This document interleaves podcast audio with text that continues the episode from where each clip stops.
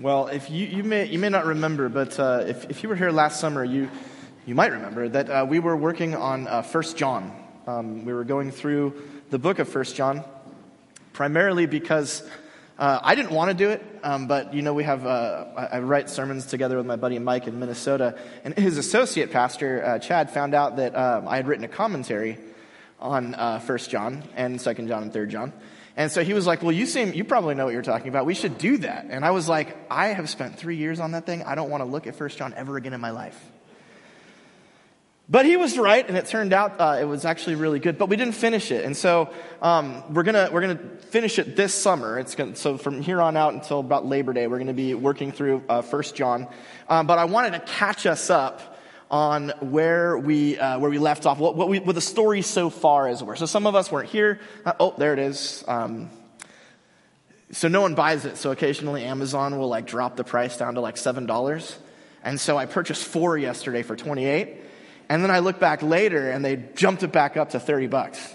So go ahead, do the right thing, um, and purchase you know a bunch of copies, because how else am I going to get a Tesla? And um, and it's not just that I need a Tesla, it's for everyone else on the road because I'm constantly reading my phone while I'm driving. And so, you know, do the, do the thing for safety for others and uh, purchase a lot of copies of my book. No, but seriously, if you, if you do want to catch up and kind of see where we're at, uh, you can check out um, my book. Uh, we, are basing our sermons off of um, those, those vignettes. And uh, so, yes, you can do that. Uh, but I wanted to bring us back uh, to where we are, catch you up, get a bird's eye view of what John uh, has done in the first three chapters. And so we're just going to take some snippets and I'll, and I'll bring you along. And then uh, hopefully by the end of today, we'll have a good sense of where we are and then we'll be ready to move forward. So uh, let's take a look. This is uh, the first chapter of First John. Um, notice what John says. If we claim to be without sin, we deceive ourselves and the truth is not in us. If we confess our sins, he is faithful and just and will forgive us our sins, purify us from all unrighteousness. The reason that John has to say this is because in every culture, and at every time, there are people who believe that they are basically without sin. They're, they're, they're essentially perfect, or at least so good that it doesn't really make a difference, right? In, in, in U.S. history, uh, the Puritans in, North, in, uh, in, in, New England in the, the 17th and 18th centuries were like this. They, they had these lists to show just how holy they were, the things that they did to prove that they were basically right with God because of how they acted. Well, John says that's not the case. If we're honest, we have to recognize that everybody is constantly beset by sin. But there's hope. It's, it's not as though it's just, it's, it's, it's an end, we're done, there, there's, it's hopeless. It's not. If we confess our sins, God, Jesus, is faithful and he will forgive our sins, kind of get us back on the road. To understand the way that John, and really the whole Bible, thinks about this, we have to acknowledge that there's a tension in our lives. Where on the one hand, God's calling us to righteousness and goodness and holiness, and yet on the other hand, if we're honest with ourselves, we've got problems. And so, how does the Bible kind of manage this tension? Well, one way we can think about it is to uh, take a look at the swing of golf legend Tiger Woods. Uh, you may not know this. Tiger Woods, of course, is a singular, unique, amazing player. Um, but one of the things that makes him so amazing is that uh, he, over the course of his career, is now in the middle of constructing his fifth swing. Now, what this means, I don't, I'm, I'm very bad at golf, uh, and so I only have one swing, which is not a great one.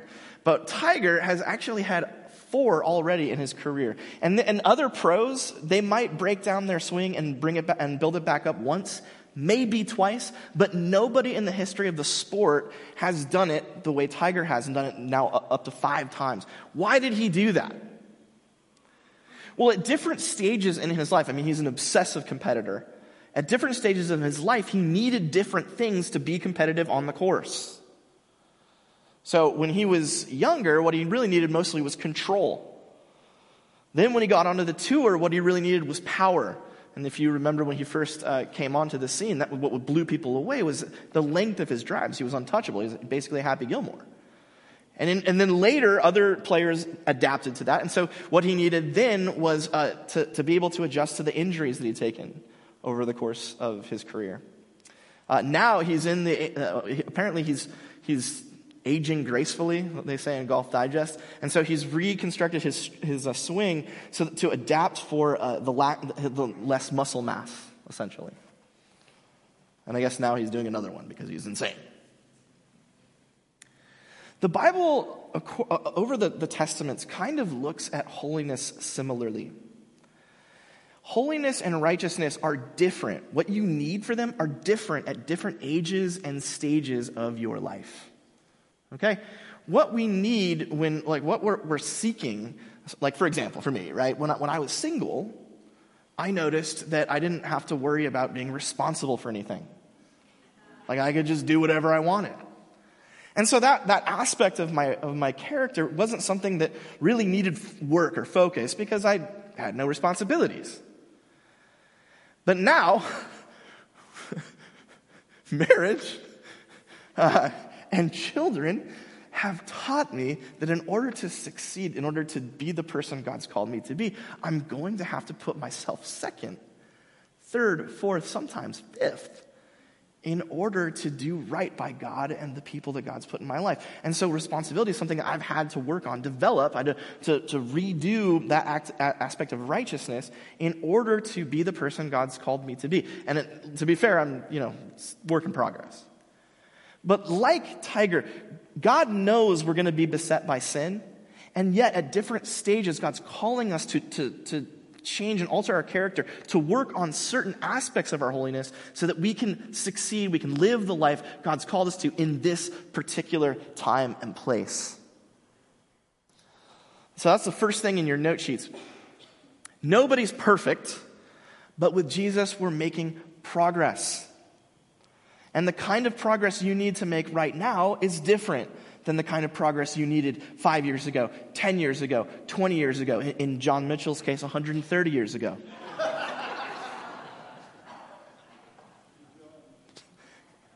the man's still, the man's still holy, still working.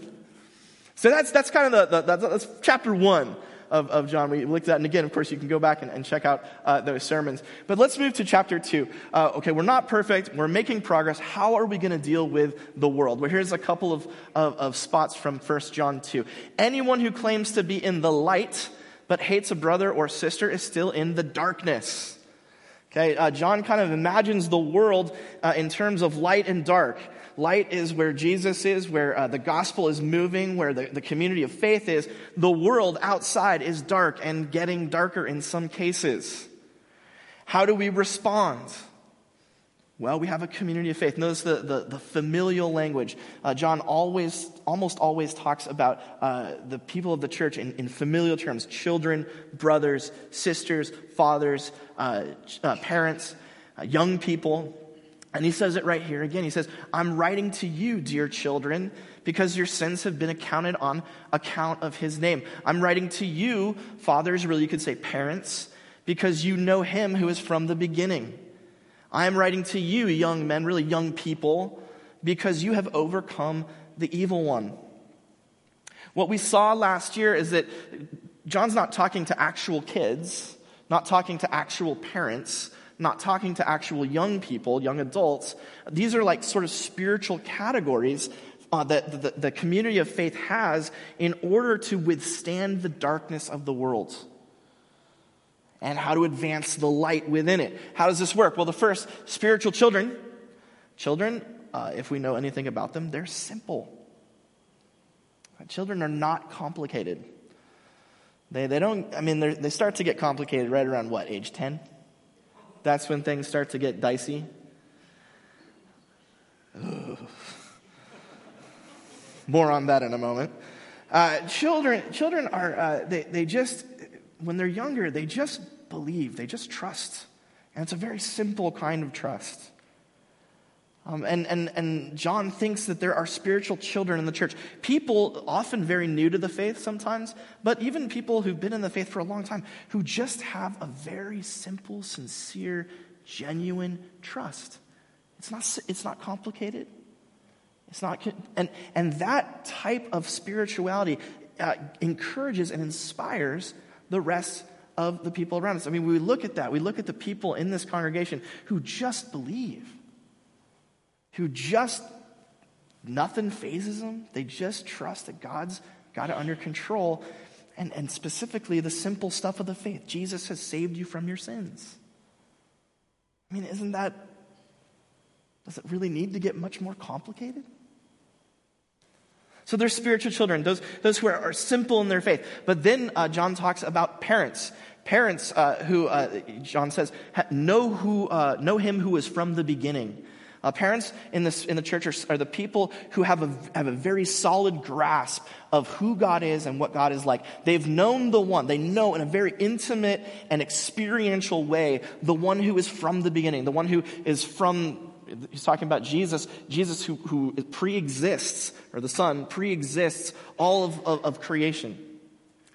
And so it's spiritual parents, their job, because the world is dark and, it, and it's coming to attack us, their job is to protect us from falsehoods, from, from going off into the, into the darkness. That's their, they're, the protectors of the church.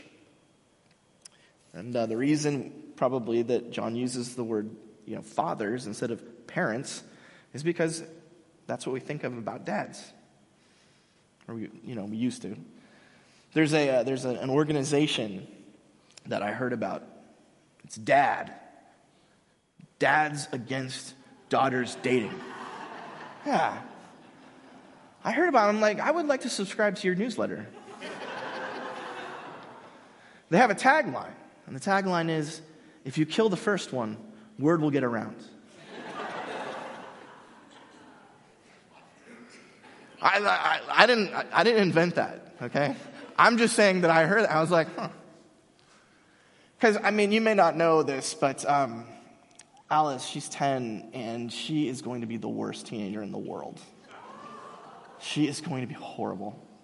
Um, she's been boy crazy since she was uh, able to figure out what boys were. Um, the rule is she's not allowed to date until she's 18, um, but she's like secret dating like every boy in the class.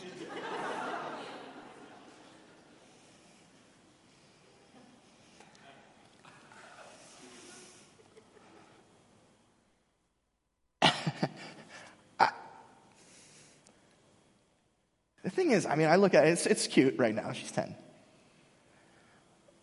But in a few years, it's going to be not cute. It's going to be horrifying. Because um, Alice, like many children, thinks she knows what she's doing. And me, as a man in my 40s, know that she doesn't. And so it's going to be imperative for me to protect her in some cases from herself. She's going to want to walk off into places that I know are dark, that can hurt her. She's going to want to believe things that I know are lies. John sees this same, um, the same dynamic working in the community of faith. There are a lot of lies and a lot of people who are going to come in and try and divert us from the path of the light. And it's incumbent on the parents, the spiritual parents in the church, to make sure that doesn't happen. And so you could think maybe, maybe you are one of the spiritual parents. Maybe you're a spiritual child. Maybe you're, maybe you're the person with simple trust. Maybe you're the one who knows that I'm tasked with defending um, our place, our community. There's a third group. Did you notice that? Young people. It says young men, but really young people. You have overcome the evil one. There's, uh, there's, there's, so there's children, there's uh, parents, and then there's young people, like, you know, in the 20s like from 18 to, to 35, that, that, that demographic has always been known for it being energetic, for having power, for fight. In fact, when we recruit for our military, uh, we aim at 18 year olds, 17, 18 year olds.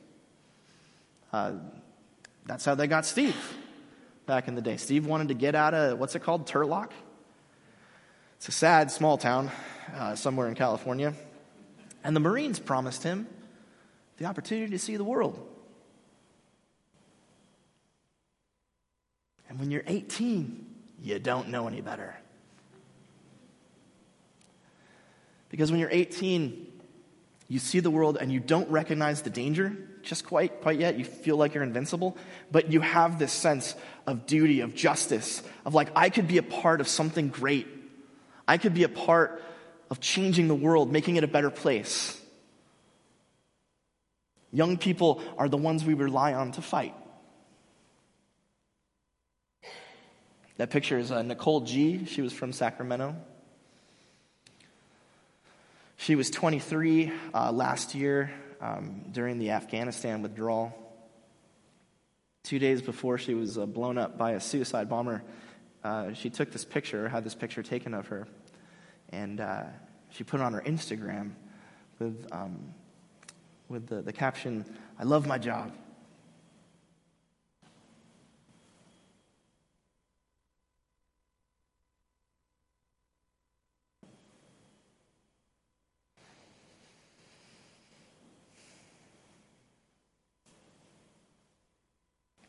She was uh, at the airport um, taking care of um, orphans or about to be orphans, um, protecting them to make sure that they got on the planes and got out of country before uh, the Taliban uh, took over. And though um, she's passed from this life, uh, she is a hero, um, as many have uh, given their lives in untold, uncountable ways uh, over the course of this country's um, existence. But that uh, picture, that iconic photo of her holding this baby, that's where you look at it like this girl, even though she didn't make it, she overcame the evil one. Where there was evil, she stood in the gap. And she went out and she spread the light. Similarly, the church needs people who are young at heart. It doesn't matter if you're 70, it doesn't matter if you're 20, it doesn't matter if you're 15 or 8. There are people who, who God has set in our hearts the, the desire for justice, to see the enemy pushed back, to, to care for the orphans and the widows, to, to go out and stop sex trafficking in this country. People who look at where, the, where Satan has dominion and, and say, I'm going to go and I want, in the power of the Spirit, to pierce the darkness so that the light can reign again.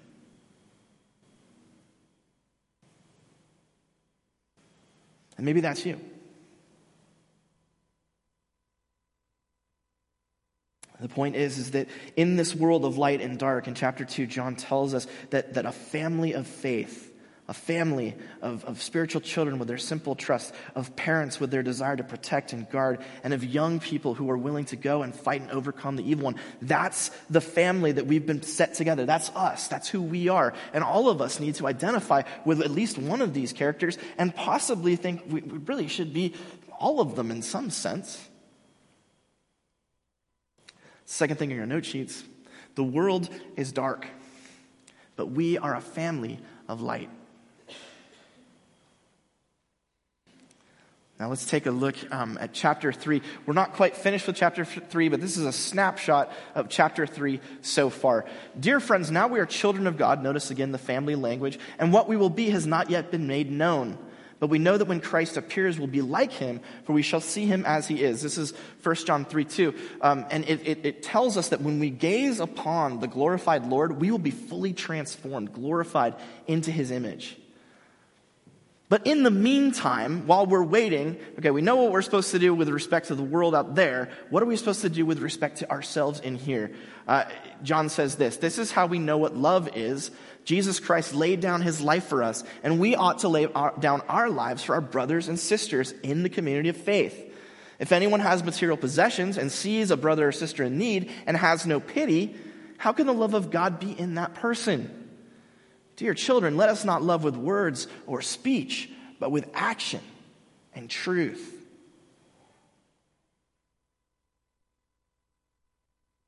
It's easy to say, I love you.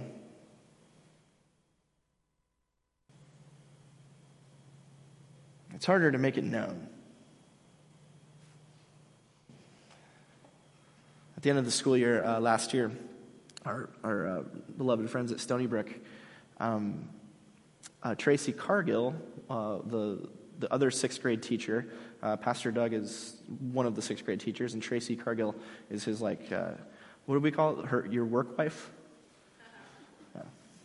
Um, she, her husband, John, have a picture of him, went swimming and disappeared and has not been found. Now, when this happened, I don't know Tracy that well. I like her. She's a nice person. But I don't know her well enough to. All I know is that I felt bad. And, but I didn't know if there was anything I could do. I mean, there wasn't really. What do you do? Well, there are people who are really good at this. Um, and I, I, saw this in action. Uh, and, and Doug and some other teachers, they went and they basically stayed up with her like all night, brought her coffee, just sat with her, you know, didn't. Uh, what do you say in a situation like that? Just with, just be with. Well, one of the things I was I thought was I was just gobsmacked. Um, one of the, the, the tech teacher, the, the tech guy at Stony Brook, what is he? No, he's the information. Kevin Garibaldi, what's his job? IT director. IT director. Okay. Kevin, I was Kevin Garibaldi. He like comes into the office because he the guy cannot stop talking. He just loves to talk, and he's found that I don't really do anything during the day, and so he'll just so he came in, uh, we, were, we, were, talking, and um, he was looking at like this thing. I was like, what is that? He was like, well, every night when I get off work, I go down uh, to the beach where John got lost, and I fly a drone over the water to see if I can find his body. I was like, well, Kevin, why are you doing that? I mean, I don't know if we're going to find that. He's like, well, it's important. Without a death certificate, you know, Tracy doesn't have any life insurance, anything like that. She's, and, and if, if I can, if I can find it, we can really help her out.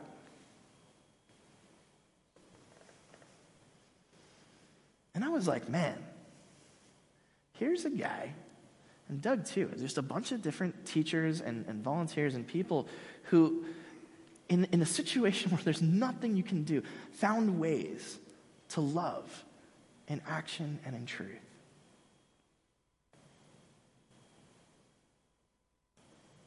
And my understanding is that uh, Tracy went on a vacation that they had planned as a family uh, to Hawaii. And one thing I know for certain is that she has been surrounded by people who say, I love you, but then back it up so that she knows 100% that her community of faith has got her, that she won't be left behind that she will be held up.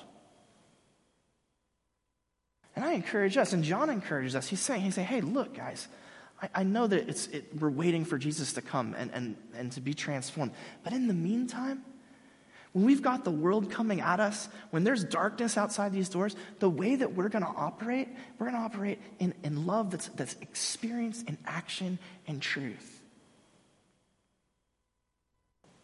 This last thing in your note sheets we will be glorified, but till, until then, love and action and truth, not just words. In fact, in a lot of cases, just shut up.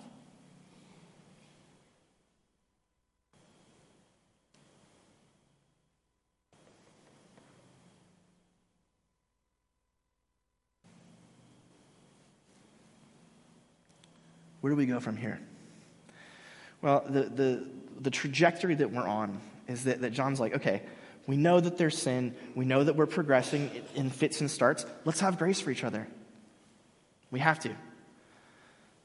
We know that the, the world is dark, and, and in order to protect against it, God set up this special family with, with children and parents and young adults, these spiritual warriors, spiritual believers, spiritual protectors of truth and faith. Together, we're going to form like this little bunker, and then we're going to send out um, our spiritual warriors are going to go defeat the enemy in his own territory and claim it for the light. And while all of this is happening, if we're to function as a community, as a, if we're going to function as a true people of faith, we have to show our love for each other. And the next thing that John is going to do, very soon, is he's going to explain love in a world changing, history changing way. And so come back in the next few weeks and we're going to see what he does. Let's pray.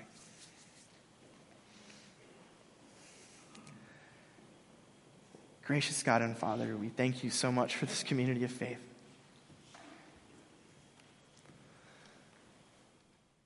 We thank you for VBS and little lives that were given to you. We thank you for a place of spiritual children and spiritual parents and spiritual young adults, a bulwark against the darkness of the world, and an assault against it, claiming it for the light. God, may we be a people who love indeed. May we find ways to show our concern, our care, and love for each other, not just words. But then when, when anyone is about to fall through the cracks or get lost, they will claim them in action and in truth. Lord Jesus, we praise you for the gift of your life. We look forward to exploring your love again. In your name we pray. Amen.